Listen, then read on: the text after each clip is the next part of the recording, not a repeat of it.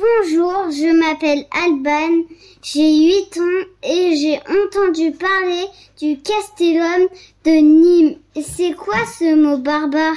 Alors le Castellum, en effet, c'est un mot un peu barbare et je vais même encore dire quelque chose de encore plus compliqué. Normalement, on appelle ça le Castellum Divisorium romain. Alors c'est la période romaine, hein. là on retourne en arrière. Et en français, qu'est-ce que ça veut dire Castellum? Tout simplement, c'est le château d'eau. Alors au 1er siècle après Jésus-Christ, la cité nîmoise est très riche et elle est très à la mode dans le sud de la Gaule. L'accès à l'eau à ce moment-là était très important du temps des Romains et ils étaient de grands ingénieurs. Et donc du coup, la cité nîmoise en plein essor demande que l'on fasse une seconde arrivée d'eau. On avait vu ensemble hein, la première arrivée d'eau, la source originelle comme on l'avait appelée.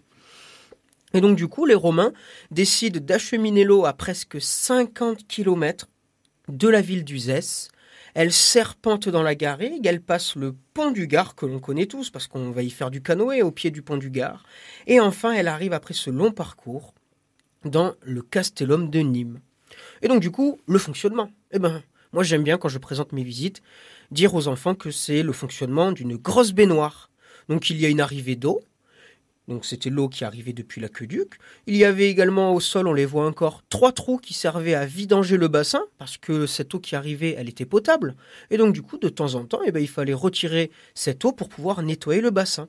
Et enfin, on observe encore dix grands trous qui sont les dix départs des canalisations pour aller alimenter différents quartiers de la ville.